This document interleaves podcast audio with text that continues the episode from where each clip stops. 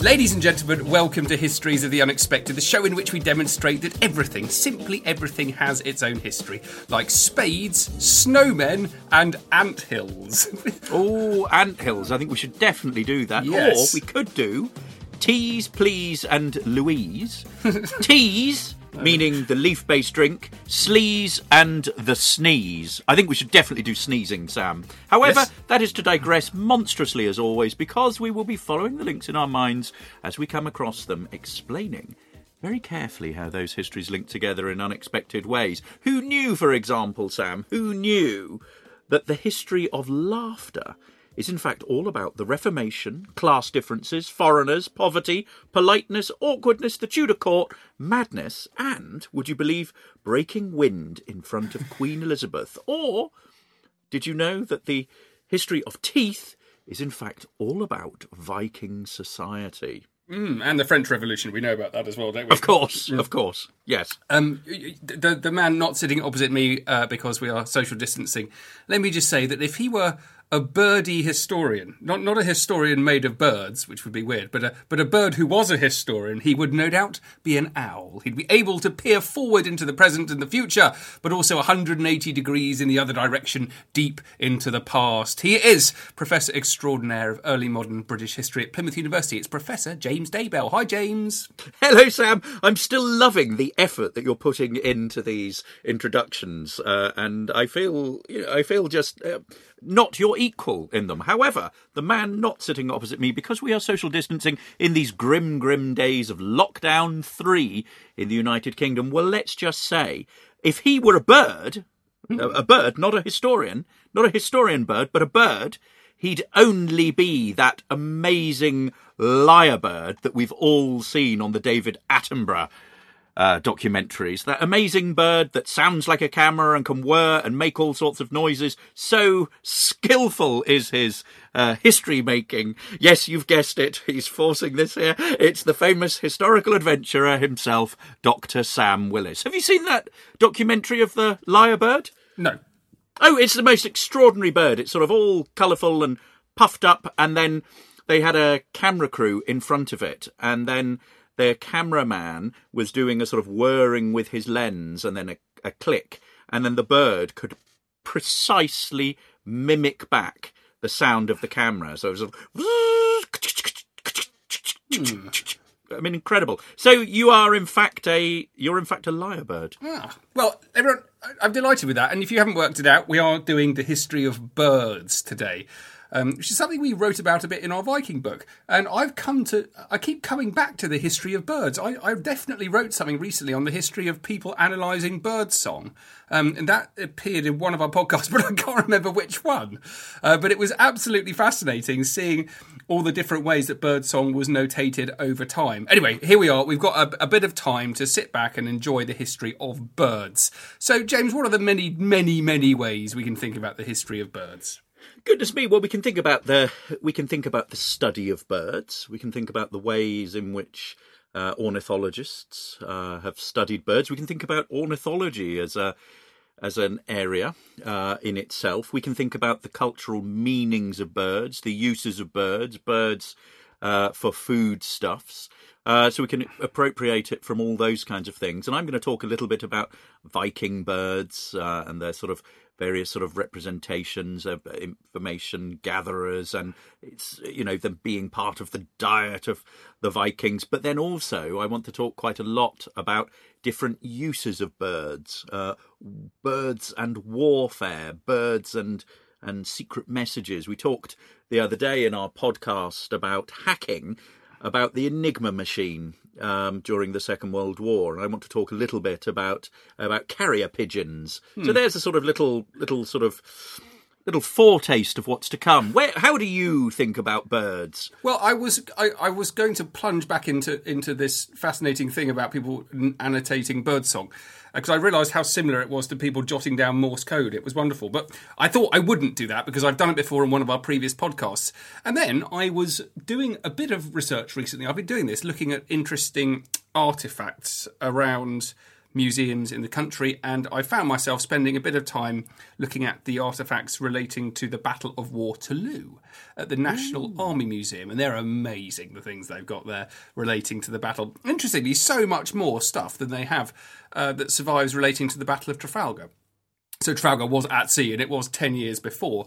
But with the Battle of Waterloo, there really is an enormous amount of material and so much wonderful clothing, which is what really, really caught my eye, and particularly, James, the hats. And the first one that caught my eye was a bear skin. Ooh, yes. Not a, not a bird, but it was a bear skin. It was a big woolly hat, and I thought that was rather splendid. Uh, and then um, I looked at some of the. They've got some officers' helmets surviving and they are distinguished by the most extraordinary uh, um, attachments from bits of animal is the only way I can describe it. Um, plumes and horses' tails, all sorts of wonderful things. They are really, really magnificent, and they would have looked extraordinary. Um, so I decided to to find out what on earth was going on because it made me wonder immediately what species of animal was attached to this um, this helmet. And I've found that there's actually a wonderful history in um, the, the plumage industry. So, what's going on here? I mean, what animals here? Um, it obviously very it was clear very quickly that, that birds' feathers, plumes were were so important to the hat industry of the 19th century. And as I looked into it, it became a particularly fascinating period um, after the Battle of Waterloo, so in the 1850s. And what you've got then is a period of economic prosperity. You've got a growing middle class. They've got more money. They've got there's more trade going on. There's more access to um, to luxuries, and they can suddenly get hold of really magnificent non essentials, things which have been made fashionable over the previous generations by elites, and in terms of hats, also particularly by military people. Um, men would uh, decorate uh, hats like fedoras. Think about America primarily at the moment with a with a feather trim, but women primarily they decorated their hats um, with with things called aigrettes, which are sprays, of a breeding plumage taken from a variety of birds. And um, it's fascinating how widespread this came and how much of an impact it had on on birds and what I came across was information on how it had an impact on native birds of America. Some 64 different species were all hunted for their plumage, primarily the great egret was favoured, uh, but also the snowy egret.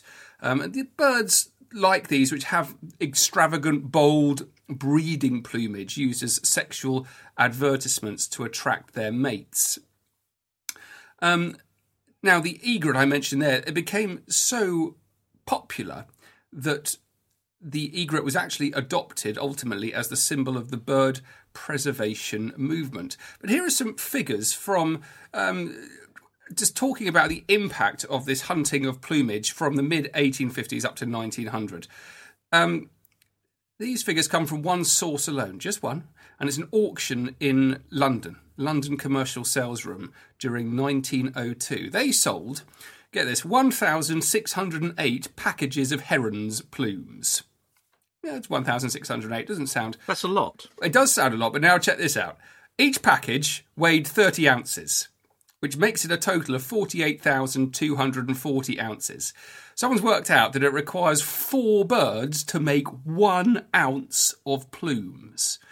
That means, James, that those 1,608 packages meant that 192,960 herons had to be killed. And from that, two to three times that number of young and eggs destroyed. It's absolutely mind blowing, fascinating. And interestingly, as well, the cost of this so in 1903, the price of plumes offered to hunters to buy them off the hunters, it's $32 an ounce. Which means nothing until you put it into context and you realise it is twice their weight in gold. How about that? That's a serious fact. Now, um, there was a big movement to stop it. Preservationists they disseminate their information, all sorts of periodicals. If you've got any time, go and look at Bird-Lore, Bird Law magazine on archive.org. Um, they're all there to study, and it's it's fascinating. There are um, there's the American Ornithologists Union, the Audubon Society, particularly offer public lectures, and that's all to do with public education. One of the titles was Woman as Bird Enemy. I'd have very much enjoyed going to that lecture, James. Uh, but here is the, the killer thing. This is brilliant. So there's a guy called Frank Chapman who gets a bit cross about all of this in the 1880s. And he is the American Museum of Natural History's ornithologist. So he's minding his own business and he's in the middle of Manhattan and it's in 1886 and he decides to go for a walk.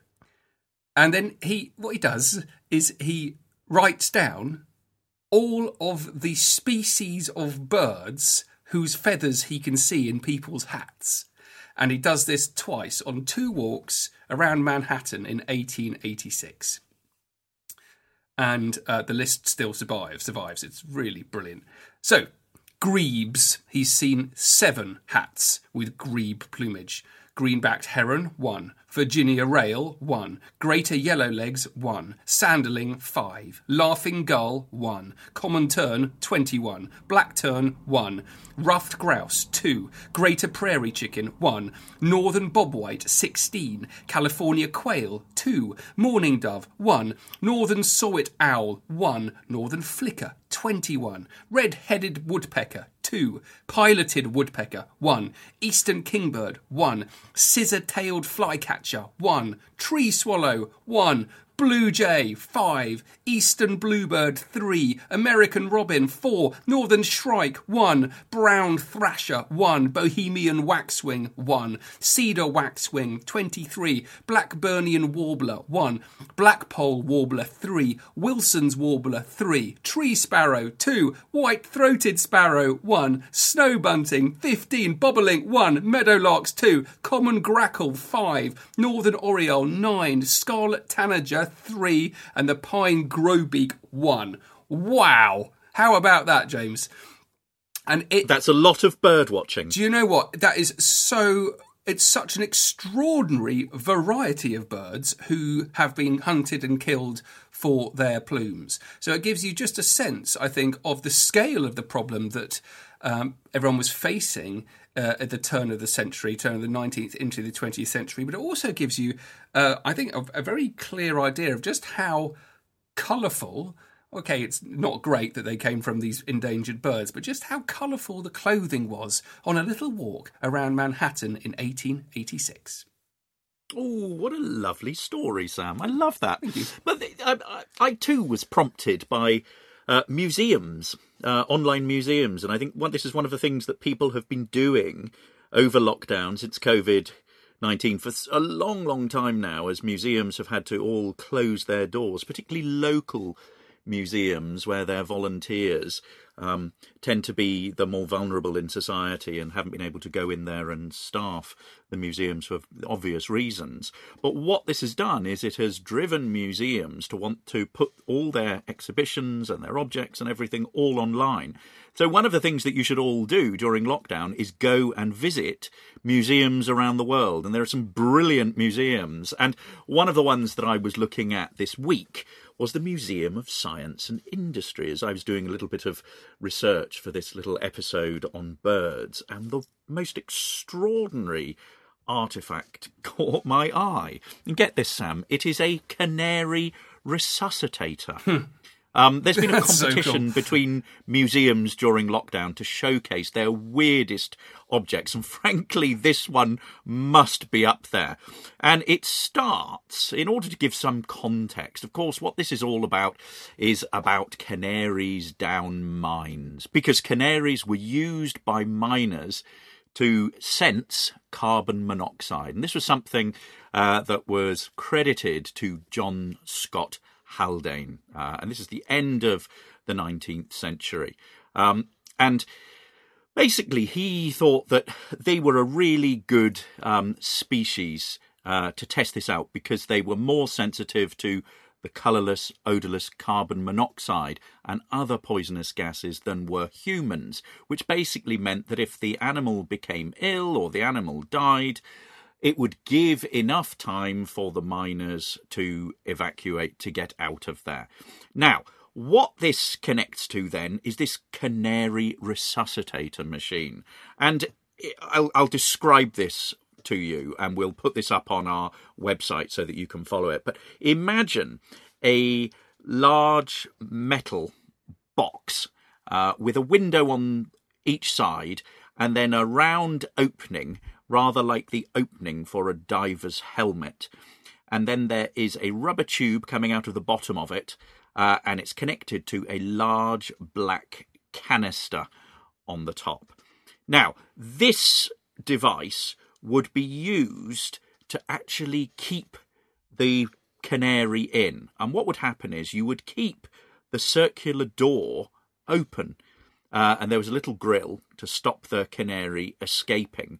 And you'd carry this down the mine with you, and when the canary showed signs of carbon monoxide poisoning, uh, so I mean, I don't know whether it would sort of go ah, sort of and go slightly pale and sort. Of, I mean, you obviously know what would happen. It would, you know, it would it would start sort of you know swooning around. At that point, um, when it showed signs of carbon monoxide poisoning, the door would be closed, the valve opened to the gas canister on the top, which would allow oxygen from the tank at the top to come down and be released and revive the canary. And this would allow the miners to evacuate the area that was in danger. Now, the brilliant thing about this is because when I learnt about canaries down mines, uh, when I was at school learning about the Industrial Revolution, uh, and the mining that went on, I just thought that these canaries died. Um, but in actual fact, what's quite good is that there was a contraption uh, that actually revived them. Uh, so this is this was this was really good. This was actually very pleasing. And would you believe that this tradition of carrying uh, canaries down the mines actually dates back to the eighties, um, and they the mining industry still used uh, canaries as part of uh, detection system for carbon monoxide poisoning and also other gases. And because they felt that actually it was so ingrained in culture uh, of the miners. The miners, you know, actually were quite emotionally attached to these birds and would whistle to them and coax them as they were working with them. In a BBC uh, report from the 80s uh, describes the way in which miners would treat them as pets. And it wasn't until 1986 that canaries are no longer used. Um, and what they.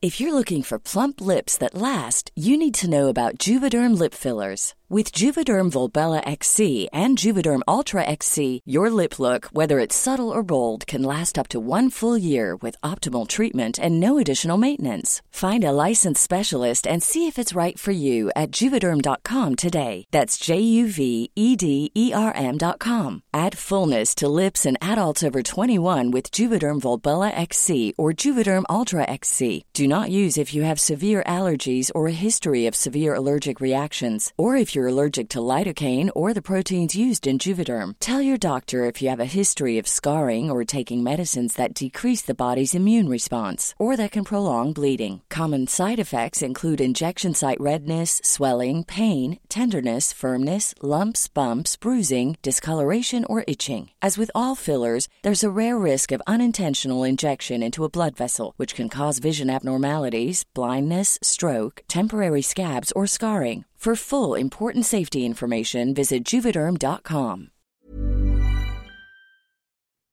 Introduce at this point is an electronic device called an electronic nose, which is a detector, a digital reading that could replace this uh, use of canaries and actually spot uh, the poisonous gas. But in fact, the um, the last canary was not in 1986. That was when this machine was introduced. The last Canary was retired in 1999 according to an article uh, in The Independent. But this isn't where the story ends, because there is also a history of canaries being used during World War One. And I was leafing around the internet uh, looking for recent research, and I chanced on a blog by a brilliant team uh, who are running uh, an Arts and Humanities Research Council project called Pets and Family Life. And I chanced upon uh, a really interesting blog entry uh, by a scholar called L. Larson uh, that was written uh, on the 2nd of May 2018. And she talks about the way in which canaries were used in the First World War trenches and that they were, in some ways, a hero.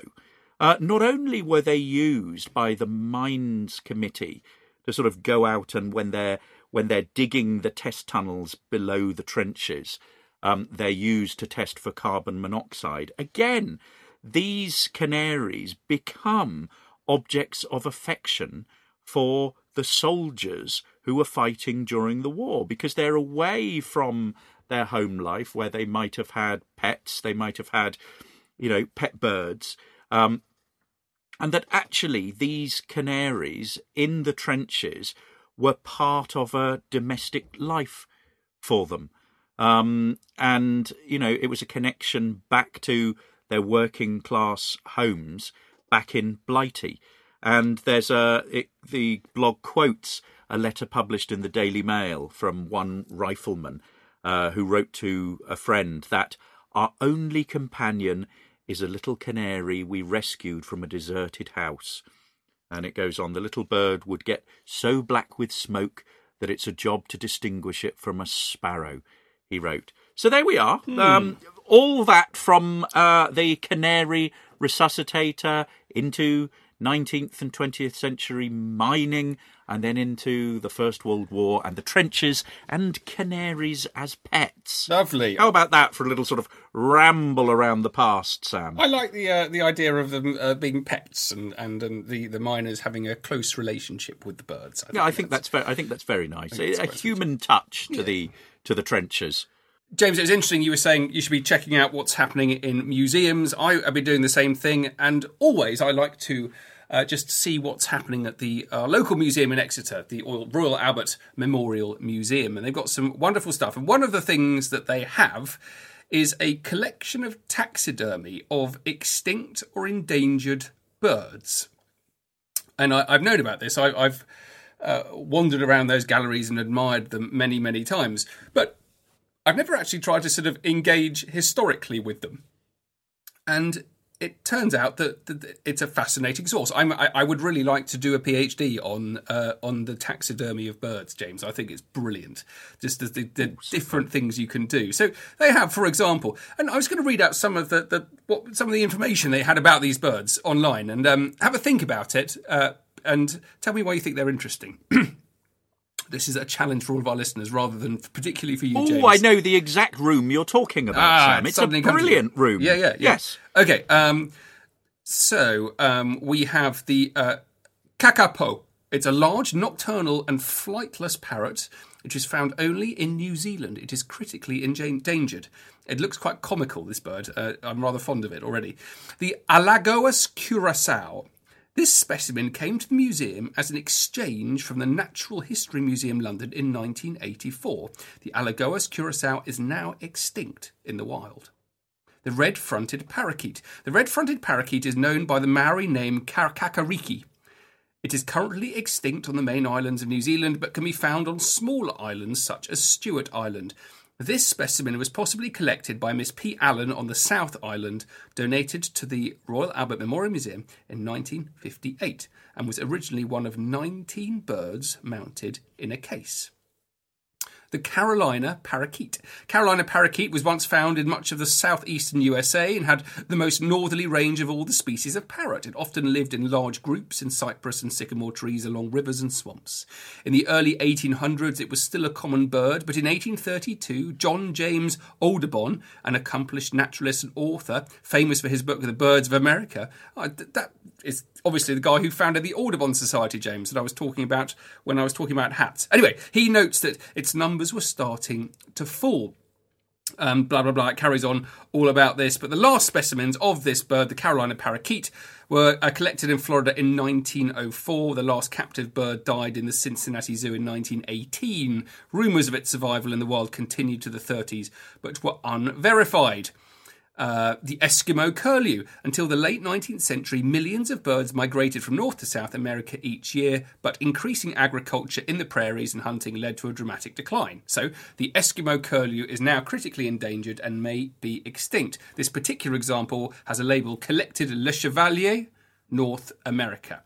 Right, so from those labels, what's clear is that there is an interesting history of extinction, of why uh, why a bird may no, no longer be um, be around so much. You can obviously get accounts of um, people traveling around America experiencing it um, from a time when the birds were in plenty. But more importantly, I think more interestingly, they have histories as curated objects. So they've got labels on them, and you can be you can work carefully to reconstruct the life of that bird as an object. And what really got me into this is this last one. It is a male starfinch. This species is now critically endangered. In 1944, Miss Fox, a schoolmistress from Beckenham, donated 20 mounted birds from Australia and two from New Zealand to the museum. We do not know how she came by them. Their significance has recently been uncovered by Clemency Fisher from the National Museums, Liverpool. The Australian birds were collected by John Gilbert and John Murphy on the Queensland leg of the Leichhardt expedition, which ended at Port Essington in December 45, 1845. Most of the specimens are listed in Murphy's manuscript diary. So here we've got a bird which has got his own, own history as a curated object. They know a bit more about where it's come from and how it ended up at the museum. So just to give you a sense of context of, of where this bird has come from and how rare it is. The uh, Friedrich Leichhardt, so it's come from this expedition. He's a German explorer and naturalist. He's most famous for his exploration of northern and central Aust- Australia. He disappeared in 1848 um, when he set out um, to on, on, an enormous journey. Um, the expedition was consisted of Leichhardt, four Europeans, two Aboriginal guides, seven horses, twenty mules, and fifty bullocks, and they all vanish. They completely disappear. Um, various um, uh, missions are sent out to try and find them. And interestingly, James, they find uh, evidence of them in terms of graffiti, trees scratched, marked with an L. Um, in uh, various times, so they they actually managed to be able to recreate their journey through their graffiti. Nonetheless, they never actually find uh, any remains of them. The only sense of what happened survives in Aboriginal oral history, according to the Wallumbilla tribe, um, the uh, Leichhardt and all of his companions were surrounded by a large group of Aboriginals, and uh, they were everyone was murdered. Anyway, the, this bird from this collection comes from the expedition before Leichhardt vanished. Okay, with all, everything. So this is his first expedition in uh, Australia, Northern Australia. It's the successful one. He travels an, an, unbelievable distance in Australia. He goes from what is now Brisbane all the way up to Port Essington in the Northern Territory. It's like a tiny island at the very, very top of the top pointy bit of Australia on the right. It's it's nearly five thousand kilometres overland, and he's doing this in Australia in 1845. But the key thing here is that he, he's accompanied by a guy called John Murphy. And John Murphy's fascinating. He's born in, in Wales, in Pembrokeshire in 1829. He leaves for Australia with his parents in 1841. And on board the ship going to Australia, he hears Leichhardt talking about his passion for exploration, his passion for animals in Central Australia. And he manages to join the expedition and he spends uh, his time with Leichhardt. He collects, he collects animals. Um, he makes wonderful notes about the animals, and the most important thing about all of this is he's 15. So it's not just oh it's not just a bird. It's a it's a bird that was collected by a child on one of um, you know the, the, most remarkable expeditions in the whole of history. And it's now there in the um, Royal Albert Memorial Museum in Exeter. So it's got a wonderful little story to it, and it made me realise, anyway, that these taxidermied animals, rather than just looking at it and going, oh, that's interesting, that's what a kakapo looks like, or that's what this looks like, they matter because they've got their own history, which you can pick apart and um, you get out of that a fascinating history, not only of how they were collected, when they were collected, but also of collecting and how that's changed over time. and also of the modern museum. Yeah. Uh, because when the RAM was bid- was bidding for its funding, uh, one of the cases that it put forward was that it wanted to keep the Victorian core of the museum intact. I mean, if you look at how a lot of modern museums are working, they've got rid of all of those kinds of taxonomies of of different categories of animals or birds or shells or whatever it is. And the RAM, Royal Albert Memorial Museum in Exeter, made a point about keeping it. And it's rather like the Pitt Rivers Museum in Oxford of its kind. So it's this sort of really sort of rambling curiosity museum. And these collections were given to the institution on the proviso that they would be kept intact. So actually, it's part and parcel of the museum's duty to keep them there as well for posterity. And I remember when my, my kids were a lot younger, going along and spending countless Sunday mornings wandering around the rambling, wonderful collections at the Ram. Uh, and one of our favourite spots to stop was the bird exhibit. It's tremendous. Uh, any of you who are in the southwest uh, at any time, stop off and have a look at this truly amazing uh, series of rooms. Yeah, absolutely. Wonderful, Sam. Very good. And well, guys, I hope you've enjoyed this little introduction to our history of birds. I promise you we're going to come back because, as ever, James and I have become so deep in our research that we've got more birdie stories to share with you. Um, in the meantime, do please follow us on social media for updates on everything we're doing. I'm at Dr. Sam Willis. And if you're interested in maritime and naval history, do please check out the Mariner's Mirror podcast. That's my new podcast on the history of the sea. And you can follow me at James Daybell, and you can follow the podcast on Twitter at Unexpected Pod. We are also on Instagram, and Instagram quite regularly. We are also on Facebook, so come and friend us there. You can also find out everything that we've been up to since 2016 uh, on our website, historiesoftheunexpected.com. We're also doing a series on homeschooling for young historians. So if you're parents or teachers, check those out because hopefully they're being quite useful as everyone is homeschooling from home. That's it, guys. Cheerio. We'll be back soon. Bye bye. Take care, guys. Bye.